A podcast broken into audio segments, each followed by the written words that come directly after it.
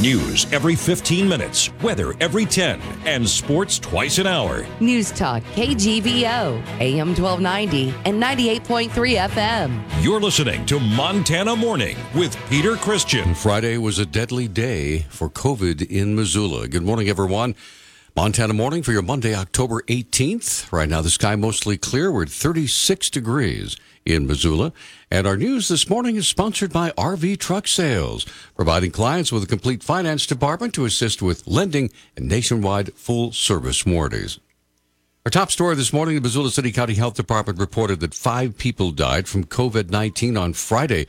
Incident Commander Cindy Farr provides these details. So, sadly, on Friday, we've reported five additional deaths from COVID 19. That brings our total number of deaths for the last 15 days up to 17. So that's a little more than one a day if you average it out. It's definitely a sad time in our community as we keep losing so many lives to COVID. Farr further explained the details of the deaths from COVID 19. Primarily, we get the reports from hospitals, and sometimes it's from like maybe an assisted living facility or another healthcare facility, but primarily hospitals. We are seeing a wide range of, of ages right now um, as far as the deaths in Missoula County. Generally, it's older adults, but we do continue to see younger and younger people being hospitalized and ventilated and dying from COVID 19. Farr said there are more men than women who have died from COVID. We're definitely seeing uh, more males than females that are being um, negatively affected from COVID. Um, for example, right now we've had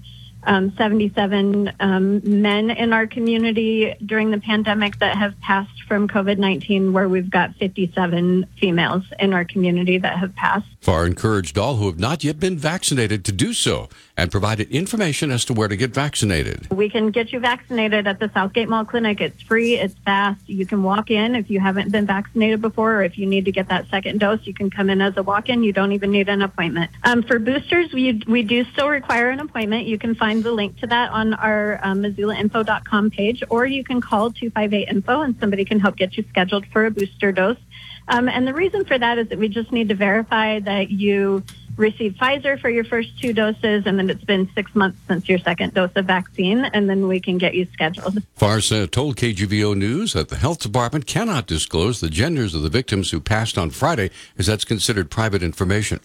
According to the Mayo Clinic, Montana is behind only Alaska with the highest rate of COVID 19 infections. The complication of an aging population is contributing to the poor health outcomes for rural residents of western Montana. The health department repeats the guidance that vaccination is the best way to make sure an individual does not end up seriously ill or in the hospital due to COVID. In a related story, the second damning report regarding COVID 19 for Montana in one week from financial website Wallet Hub was published on Thursday.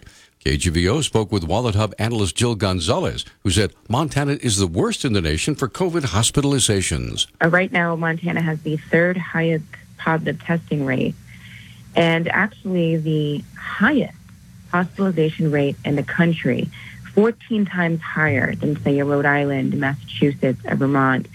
And those are the scary numbers, I would say, hospitalizations and deaths where Montana is not doing the best either. When it comes to safety, again, Gonzalez said Montana is near the bottom for the entire country. Unfortunately, for the last couple of weeks, Montana ranks as the fourth least safe to be during this phase of COVID 19. And that's across five different things. So that's the rates of COVID 19 transmission, positive testing, hospitalizations, deaths, as well as the share of the eligible population getting vaccinated. Gonzalez said she hopes that state leaders are watching and listening and will take steps to improve Montana's health and safety. In a lot of states, these numbers are trending in very positive ways. In fact, in most states. So to be a state where we don't see that positive trend, and then to be one of the bottom five, obviously something's got to change.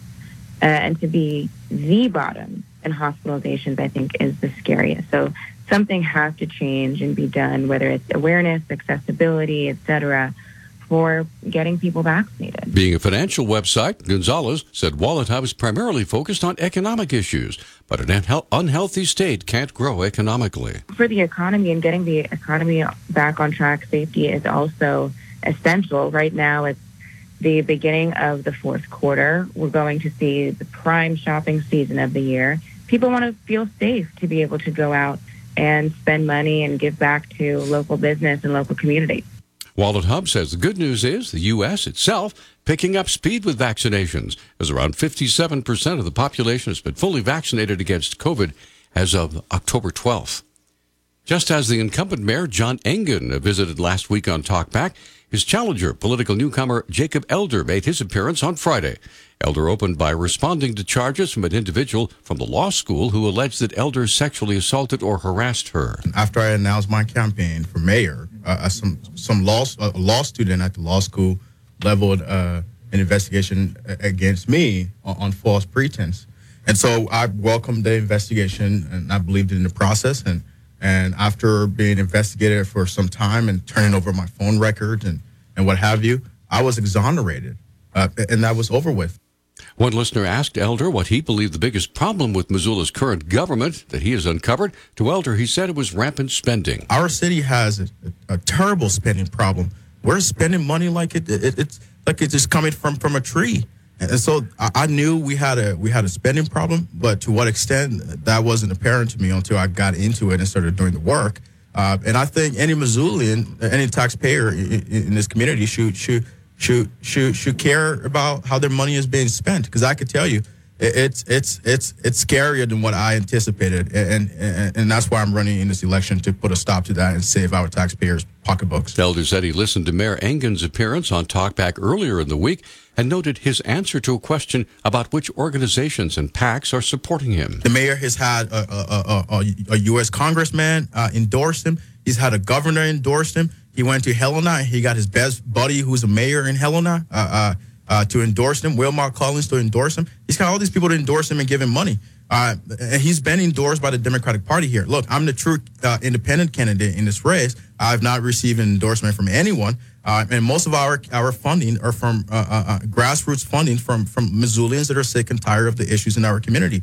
And wrapping up his time with Talkback's listeners, Elder gave his stump speech. It's time to bring our community together. It's time to rein in spending. It's time to think about uh, uh, uh, our city's future. And, and this and this this election is extremely extremely crucial uh, and it's important that you make the right decision, not based on rumors, not based on a whim or emotion, but based on the, the, the, the, what we bring to the table. And I can tell you that I'm fired up, I'm energetic, I'm ready to serve you, and it will be the greatest honor of my life to serve you. The ballots have been mailed. Most Missoula residents have received them. KGVO urges all registered voters to exercise their constitutional privilege, fill out their ballot, and vote. Funeral services for Blackfeet Chief Earl Old Person are set for were set for this past Friday, with other opportunities to pay respects to the longtime leader during the week. Old Person died of cancer October 13th. He was 92. Coming up tomorrow, Old Person will be brought to the Blackfeet Tribal Conference Room for a walk-through viewing. On Wednesday, he'll be escorted to the Browning High School gym, where he'll remain until his funeral at 11 a.m. this next Friday. Old Person served for more than 60 years on the Blackfeet Tribal Business Council and was chairman of the council for more than 50 years. Our news talk time now, 613. All right, let's uh, go ahead and check the weather forecast for you. Uh, we haven't received our report yet from Brooke Foster, but here's what we've got. Increasing clouds today, looking for a high of about 67 degrees. Uh, areas of frost tomorrow between 8 and 11, otherwise mostly sunny with a high of about 60. Then a pleasant week with highs mostly in the 60s till we get uh, to the mid 50s on Saturday with a chance of rain. Right now, we do have a mostly clear sky, and uh, we've got 36 degrees in Missoula. And this portion of Montana Morning is brought to you by Paradise Falls where in 45 minutes you can start your day with a great breakfast. They have a terrific menu. Uh, your favorites are there, some specialty things you might not have tried yet. A family friendly Paradise Falls open 7 a.m. to 11 p.m. every day. Our news talk time now, 614 on the way. Uh, we have uh, Rocky Erickson.